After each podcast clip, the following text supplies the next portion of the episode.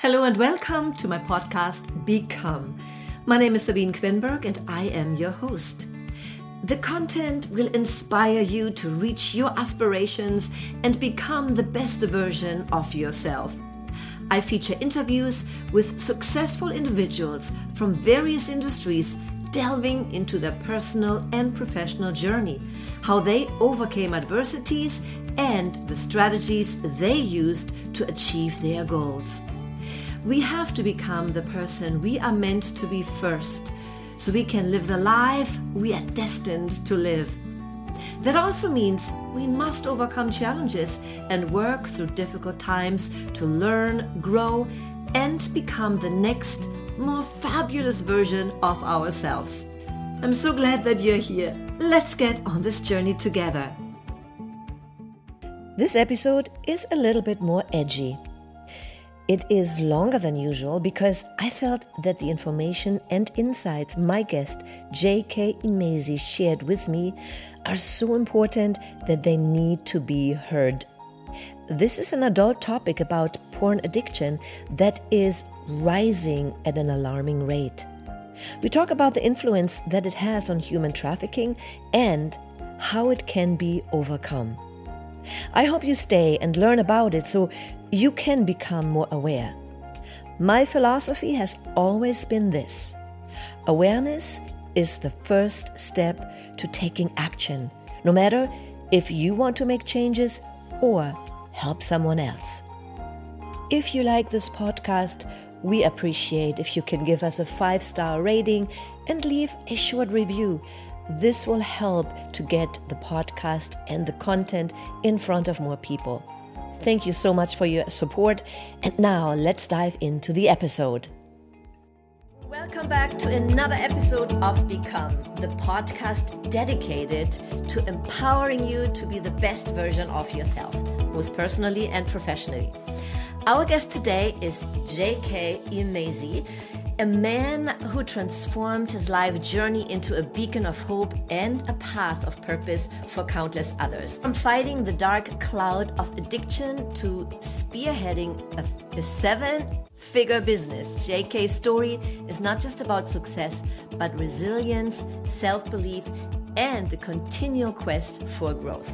Today, we will delve into profound life lessons that helped him rise above adversity and share actionable insights that can equip you to take control of your life. Trust me, you'll want to listen to this episode from start to finish. So let's delve in. Welcome, JK. How are you today and where are you chiming in from?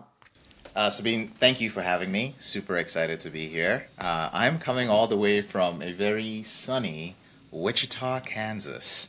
Oh, Kansas. Ooh, that reminds me on um, a play I did, The Wizard of Oz. Yes, I was in Kansas as Dorothy. oh my goodness. Yeah, we, still, we have the Wizard of Oz Museum here, and we actually have a road that's actually called the Yellow Brick Road. When you're driving down on the highway and you look at your GPS, uh-huh. it says you're entering Wichita, Kansas from the Yellow Brick Road. That is so funny. That is so funny. Oh my gosh.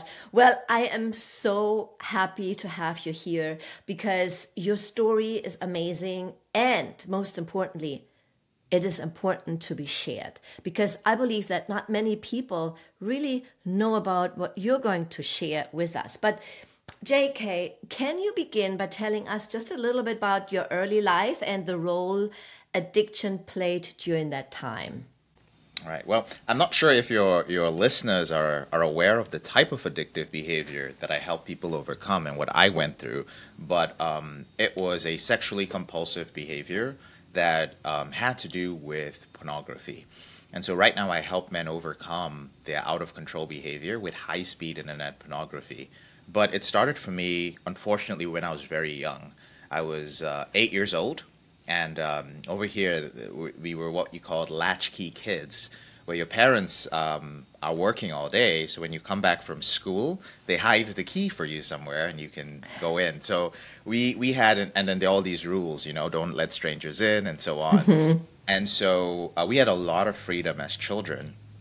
Uh, but what happened was once we had a nanny, And I remember her reading a, a, a comic book. I loved comic books, and I still love them. Uh, but she wouldn't let me read it. Being a child and being very curious, I was determined to find it. I searched, found it under her bed in her room, and it turned out to be a pornographic uh, comic book. Um, which, as you can imagine, for a child who hadn't been exposed to anything sexual, I was eight years old, to see something sexual in a exaggerated manner and in a comic book fashion uh, completely changed the way I view sex.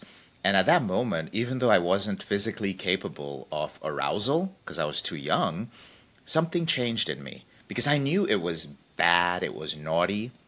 I had this adrenaline rush, like I shouldn't be seeing this, but I kind of know what it is, and I sh- but but I feel good, and it was just a change in state.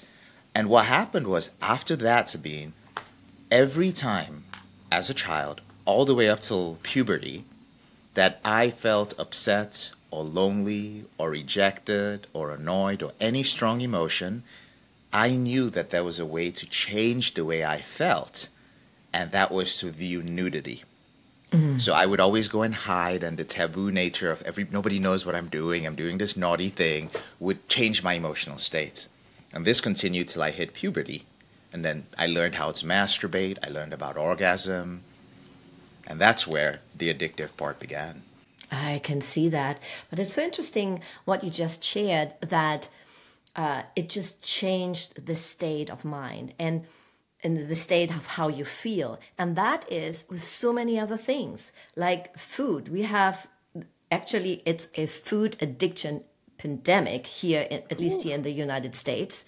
Um, and because it also makes us feel, feel good. If we eat feel feel good. If we drink we feel good. Play or in your case being aroused by by those images.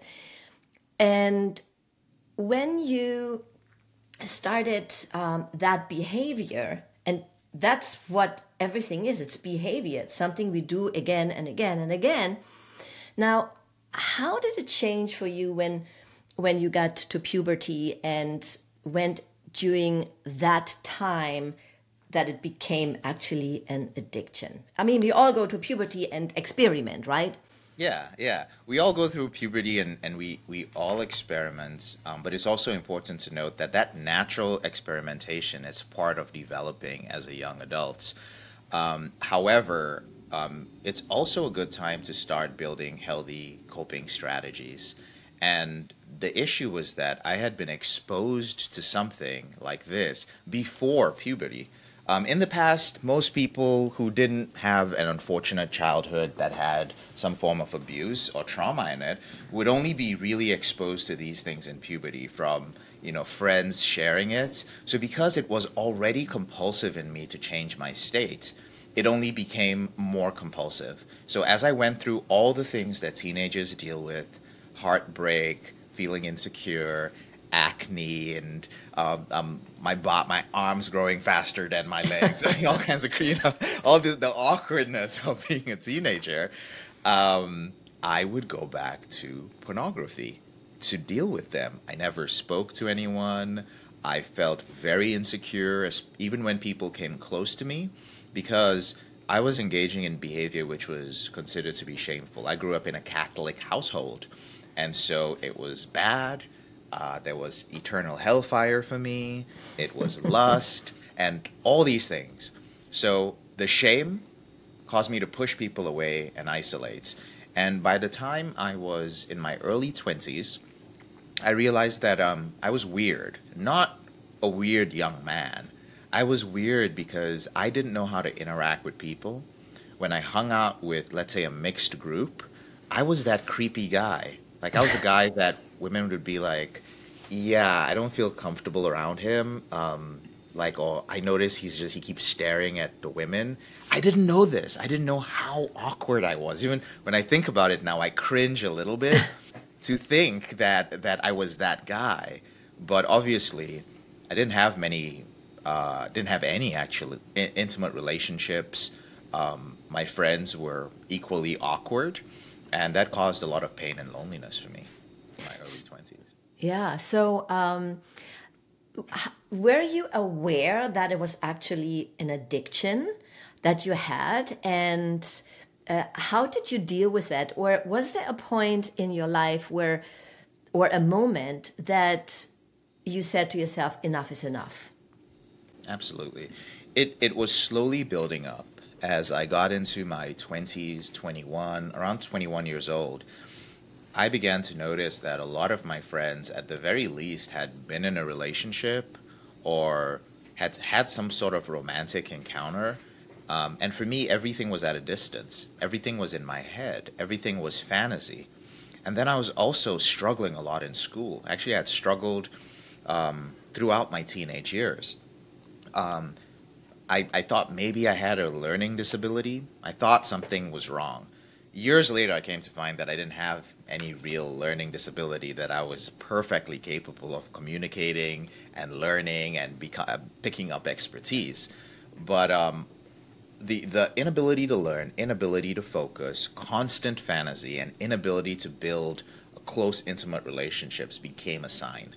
And then eventually, I started crossing the line to trying to act out. So I started getting on, on personal websites to um, find strangers to have sexual encounters with because I would get very frustrated. I would start getting drunk and going to clubs and bars because that was the only way I wouldn't feel isolated and lonely. Hoping, and I was only going there for sex. I wasn't going there to dance. I wasn't going there for anything. And so a lot of the behavior I would engage in when I would come back would carry into the next day. So coming mm. back drunk, paying money to chat with somebody and masturbate on a porn site, going to bed hungover, waking up the next morning late for work, for everything. It was that cycle of my life just absolutely falling apart and engaging in risky behavior. Um, I was I was too scared to actually like pay for an escort or anything like that because the strong religious upbringing was still there. Mm-hmm. But by that point, I was broke. I had no money. I was about to be evicted. I was getting drunk, and everything I realized at one point, one morning I'd woken up after this binge, come back, I'd gone to school, gone to work, come back, gone to the club. It was probably about 4, 4 a.m. when I went to bed. And the next morning I woke up and I realized that every single thing I was doing was based around sex. It was a constant pursuit of sex. And then I suddenly realized do I actually want sex or do I want a relationship? And as I began to think about it, I realized that it wasn't actually sex. I was lacking connection. Hmm. I was hmm. lacking intimacy. That was what it was. I just kept thinking it was sex. And this really, you know, some days you wake up in the past when you've acted in a crazy way and you're hungover and you just, oh, what did I do? What? It was one of those moments where I was like, what's going on with my life? And I, I actually started thinking for a moment. And Sabine, that's when it that's when I realized that um, if I continued down this path, I would be everything that my parents feared that they didn't want me to become. Hmm. But I think the most important um, part, what you just shared, was that you you got that awareness. You really were capable in that moment to quote unquote think, and I I call it you know, thinking from our higher self, thinking from our best self, that there is so much more to it. But also the realization that you were lacking connections, that you really were seeking for that love. And we as human beings are designed to have connections in person. That's why that uh, COVID time that we had was so detrimental for so many, so many mm. people. Um, I, you know, I um, applaud you for what you do now, which I would like to go in in just a little bit. But tell me what you did after you had the awareness, because that's always the first thing self awareness. We have to have that in order to change anything in life. So after you had that moment, what was then the actual action step that you took? Because without action, nothing happens. Absolutely. The action step I took was to begin failing.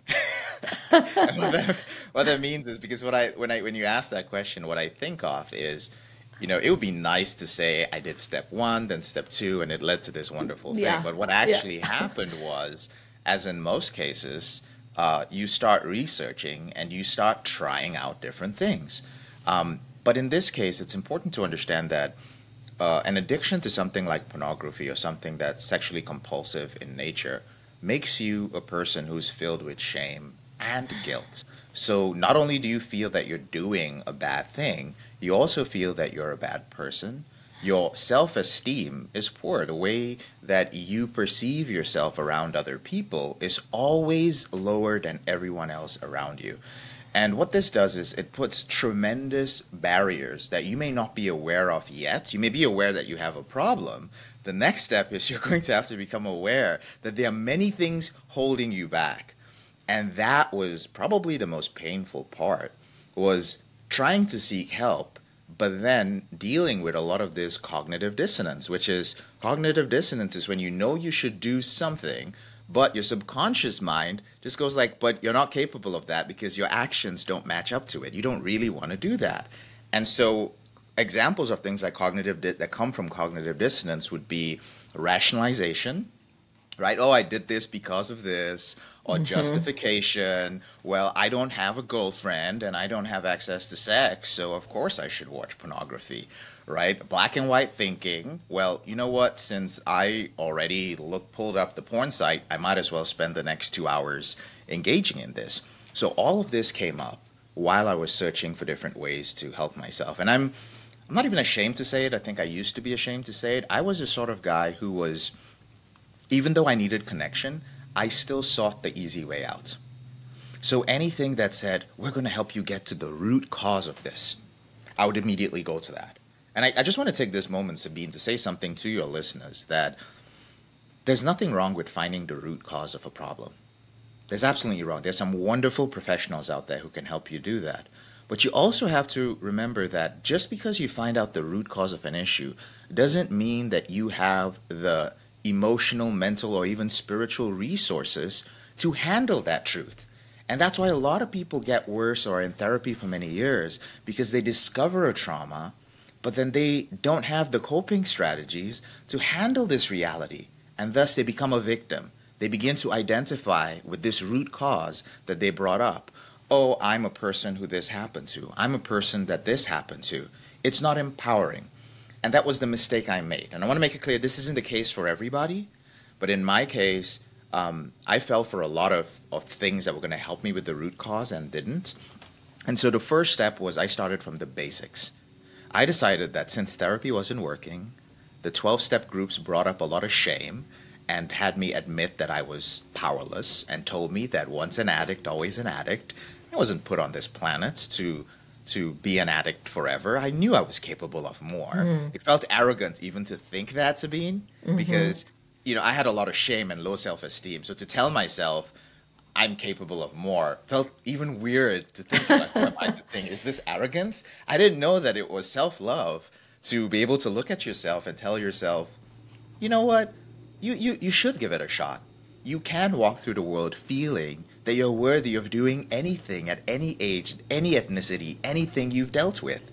And to make a long story short, because this is where I get passionate about things. Eh? I can see that. No, yeah. it's, it's, I love it. I love yeah. it. I went back to. I decided that I wasn't going to try to to do things on a very high level. I was going to start with basic habits. I was going to start with mindfulness because I knew that it was self awareness that brought me there. So, deeper self awareness would probably help me more. So, I started a basic mindfulness practice.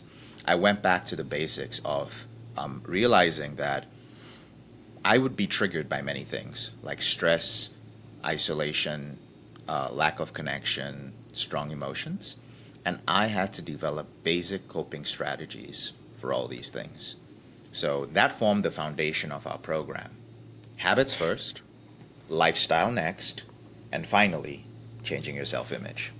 And that's what I want to go into next because you took your journey and how you coped with this and how you actually transitioned your life um, to now teach it to others.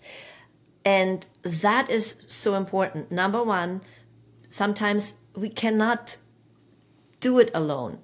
In it, whatever area it is. So many people have, even in personal development or business, whatever it is. But of course, uh, this is a very specific uh, topic. And I think it's also a little bit harder to quote unquote advertise, market, or for people to even look because of the shame aspect of it. So tell us uh, what you do now and how you actually uh, got to the point to start it as a business. Okay, that's a great question. Um, it took me probably altogether about right now I've been free of this behavior going on my 15th year. So November will make it 15 years. Congratulations. But thank you so much. Um, once I had gained control over this behavior, interestingly enough, I never thought about it being a business. I actually went about my life. I joined a, a, door to door, I was in a door to door sales internship where you learn how to sell door to door. And we were one of the last companies going door to door selling educational books and Bibles. and I actually ended up doing that for 11 years. Um, and it was while I was doing that and I dealt with my behavior in the earlier part of that, I got to a stage where sales was good. I was a great recruiter. I was a good leader. But at the same time, not to sound cliche, but it it did feel empty. I enjoyed selling. It was nice, but again, we all have that itch, I think sometimes, or we wonder even if we don't have the itch, is there something more I could do? And one day by chance, I came across a, a forum where there were about a 100,000 members. I couldn't believe it because in the top corner it said, like, I was like this. And they were all struggling with porn. And this was a problem I had overcome years ago. And here were people who were struggling with it. And the frustrating thing about it was it was an echo chamber of things that just did not work, of methodologies from substance abuse that were being applied to something that was rapidly evolving.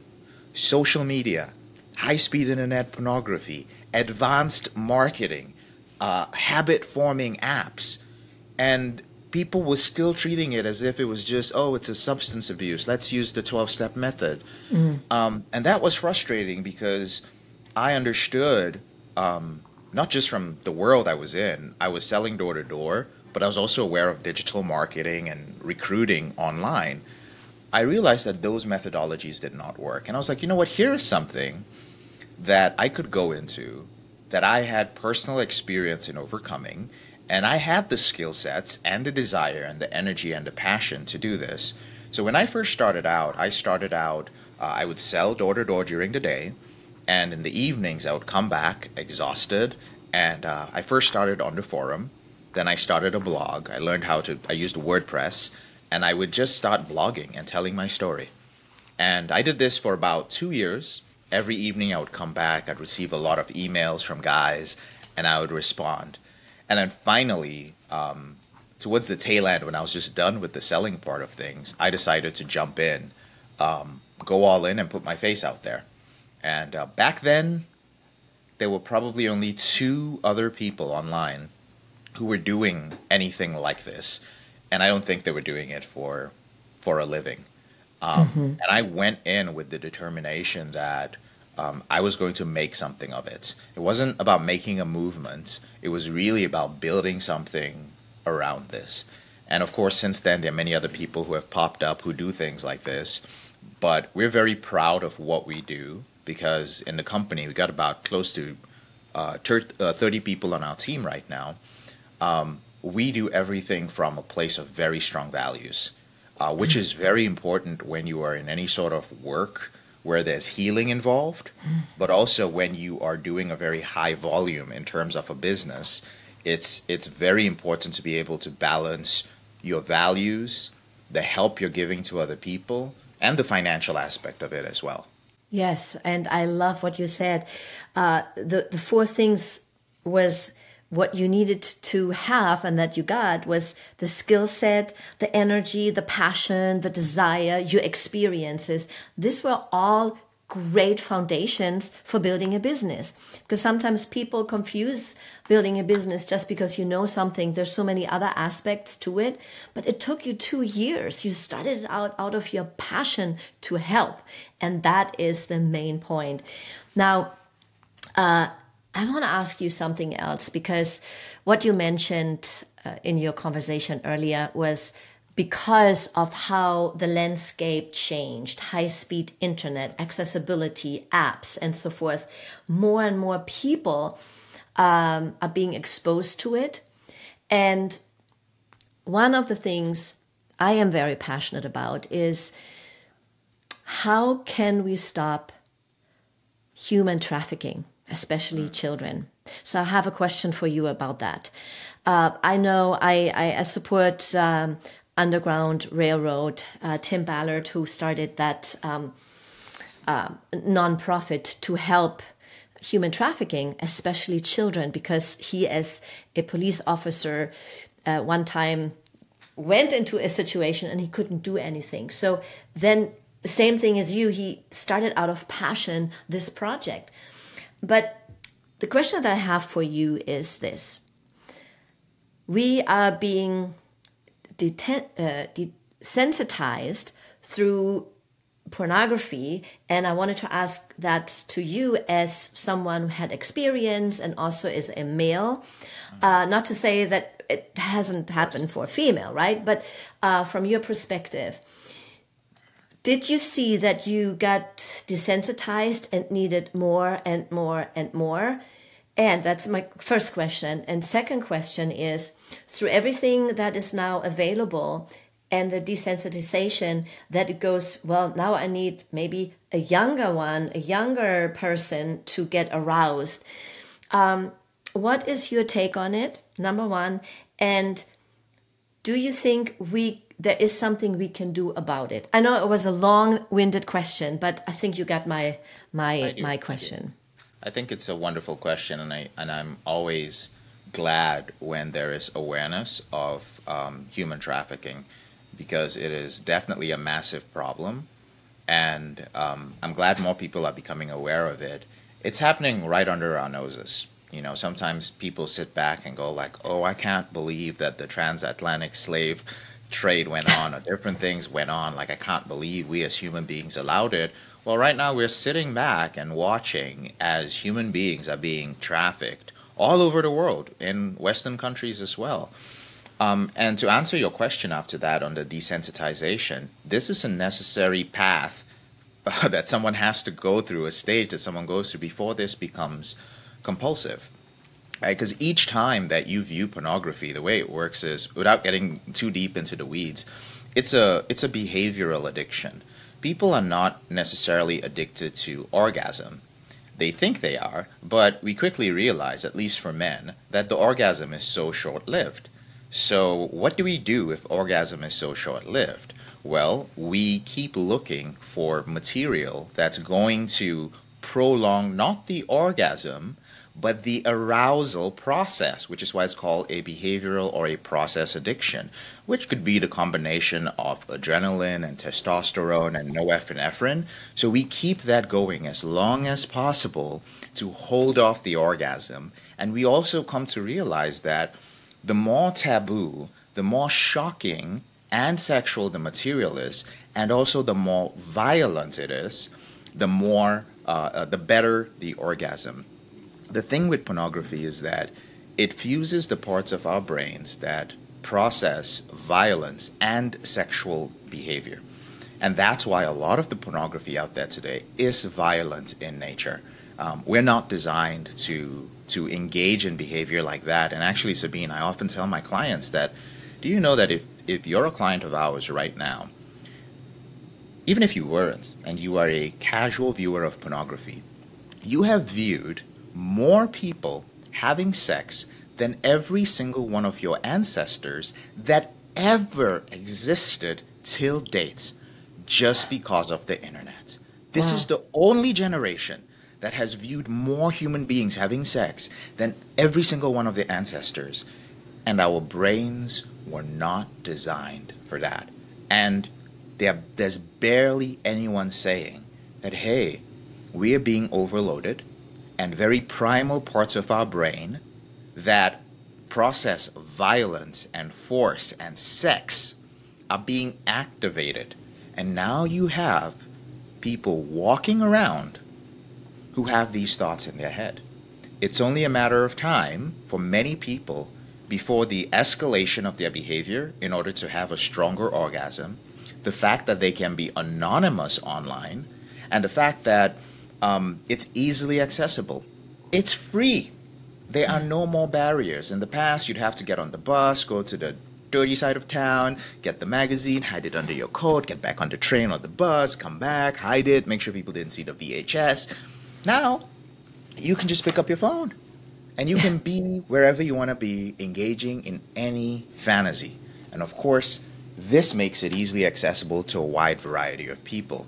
Both people who are um, maybe not fully there mentally, and this is the thing with pornography, Sabine. I often say that I believe that high speed internet pornography is non consensual.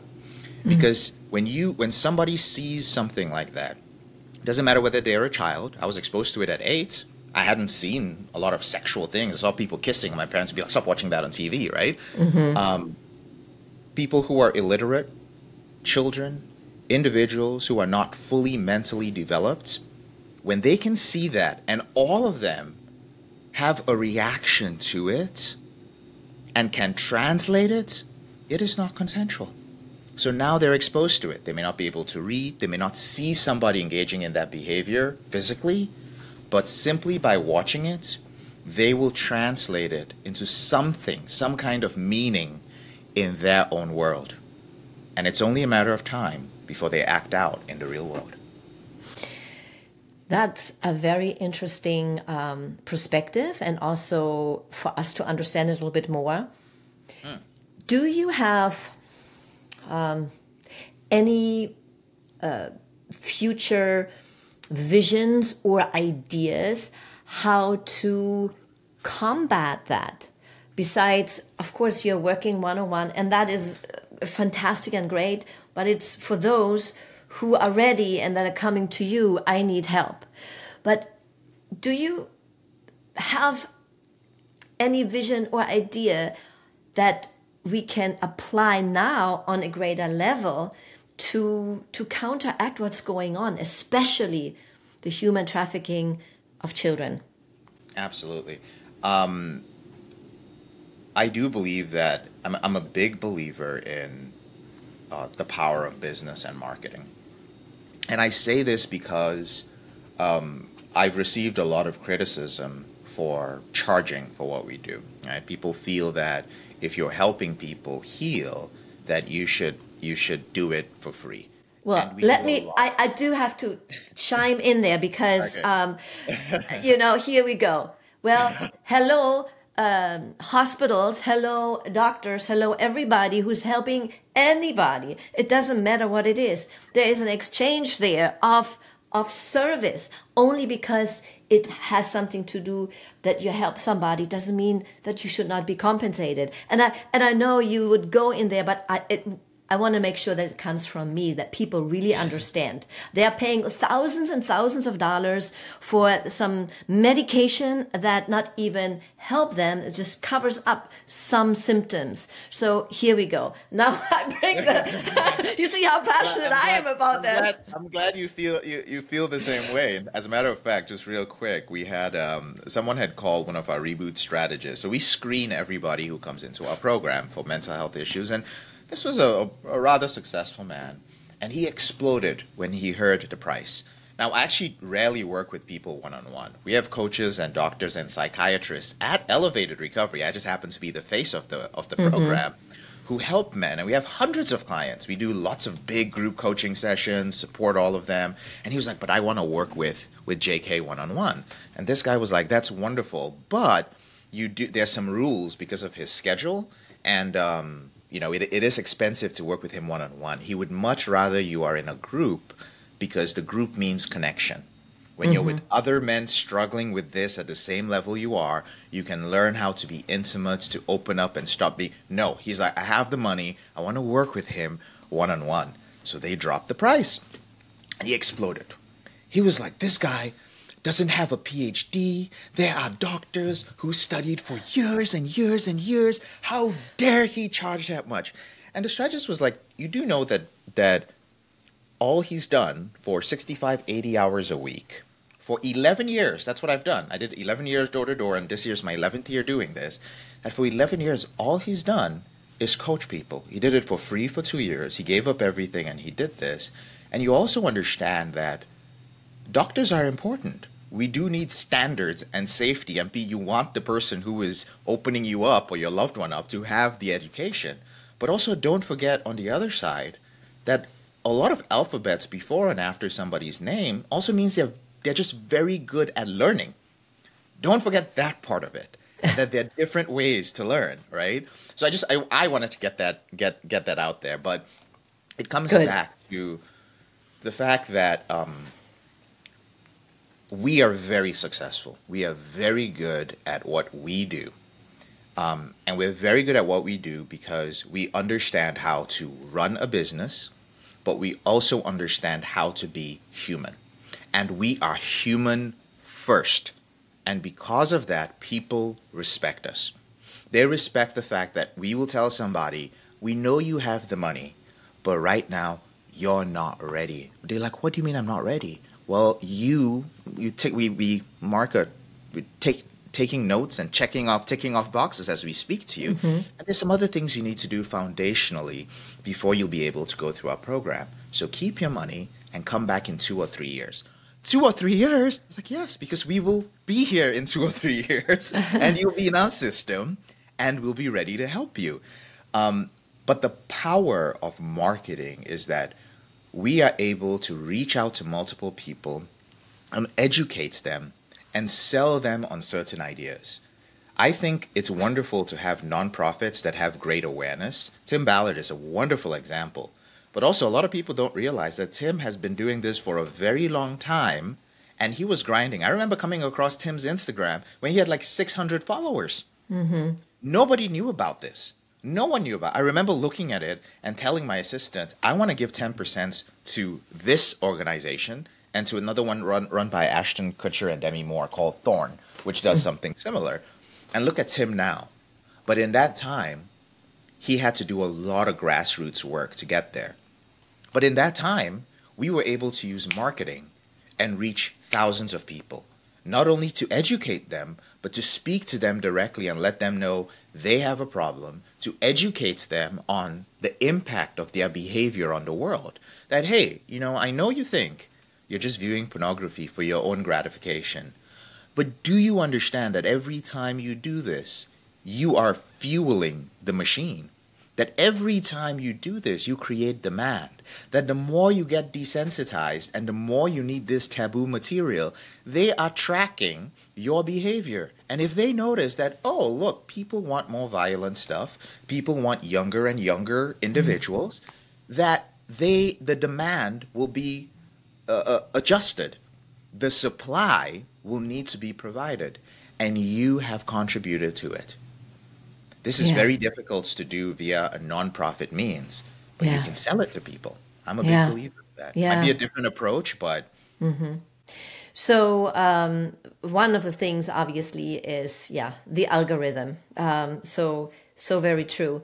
Uh, that needs to be some sort of regulation in, in that area, but. Uh, we of course cannot in these uh, 30 minutes that we have or even more now uh, solve a a problem that is deep deep rooted. Uh, but if people want to if people who are listening to this uh, podcast maybe themselves or maybe they know someone who they think could benefit from it how can they get in touch with you or how can they get started? Do you have an outlet like a YouTube channel or something different that you just supply information for free. Yes. Um, literally about 98% of our information is absolutely free. And I encourage everybody to spend as much time as possible, two, three years, I don't care, educating yourself. Here's the reason why. If you're listening to this and you struggle with an out of control behavior with pornography, one of the biggest challenges you're probably facing is seeking help.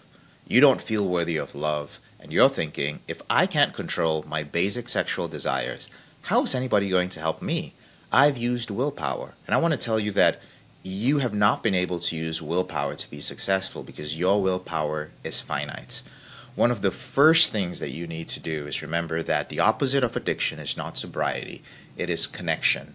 And just by reaching out to people, even if it's anonymously, you've began, I would call it the second step of removing yourself from this behavior. The first step, congratulations, you just made it. Because if you listen this far into Sabine's podcast episode and you're like, you know what? I think I have this problem, or I think I know a loved one who is struggling with this, then congratulations. You have self awareness and you've admitted that you have a problem. If you go online and you search for my name, it's simply the initials JK, and my last name is Emezi, E M E Z I. Our company is called Elevated Recovery, and our program is called the Porn Reboot Program. You'll find me on Google. Our website on YouTube is the Porn Reboot channel. Just search for Porn Reboot or JK Emezi. We also have a very popular podcast on iTunes, Audible, Spotify, everywhere called the Porn Reboot Podcast. And of course, you can find us on Instagram. Take basically we're everywhere. We we're everywhere. you just need to Google us. And um, if you're ready to uh, start talking to people uh, about this, we have a wonderful free Facebook group. You can join anonymously, you can post anonymously, you can get accountability partners wherever you might be in the world listening to this, and begin the process of talking about this, asking questions, but most importantly, getting hope for change. It doesn't matter what you're doing. I don't care how successful. We work with very successful people. Your self image is gradually being eroded the longer you hide this behavior. It is likely that it is no longer in tune with your values and you're filled with shame. When you start connecting, talking to people, and you see other people who are normal human beings overcoming this, that gives you so much confidence. So just take that first step. Um, we're very easy to work with. I really mean it. Like, we never push, we make sure you're comfortable. You're never going to feel sold or coerced. In fact, you might wonder why do you guys even charge when you give away so much stuff for free? And really, that's because of the nature of this behavior. We want you to get to a certain point, certain point of control, and then trust us, right? Trust is earned. JK, that was so impactful, so insightful, and I love ha- having you here in this uh, in this space and and having this conversation. I could go on longer I and longer. We could, we could go on. yes, and uh, I might have to invite you a second time. I'd be happy to show up. I'd be happy to come. I think you have more things you would to say about sex trafficking and the important conversation around the impact having on Absolutely. the world. Absolutely. So, thank you so much for taking the time and sharing your so important message. Thank you so much for having me. I'm honored to have been here. That was my interview, and if you enjoyed it, give us a five star review, leave a comment, and share it with your friends. Thanks for listening. Until I see you again, always remember serve from the heart, follow your passion, and live the life you imagine.